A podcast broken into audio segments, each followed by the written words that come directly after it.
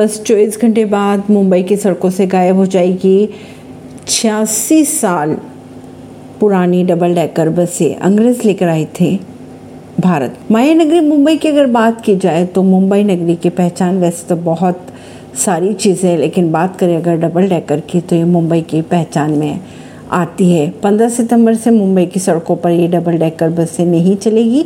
इनकी जगह इलेक्ट्रिक बसें चलाई जाएँगी। ये भी डबल डेकर की तरह ही होगी। मुंबई में 15 सितंबर से डीजल से चलने वाली डबल डेकर बसों को पूरी तरह से बंद किया जा रहा है। इन बसों को चलाने का काम Mumbai electric supply and transport देखता है। बीएसटी की अगर बात करें तो उनके अनुसार मुंबई में सिर्फ़ सात डबल डेकर बसें हैं, जिसमें तीन ओपन डेक बस है। पाँच अक्टूबर के बाद से इन ओपन डेक बसों को भी हटा दिया जाएगा। परवीन सिंह, नई दिल्ली से।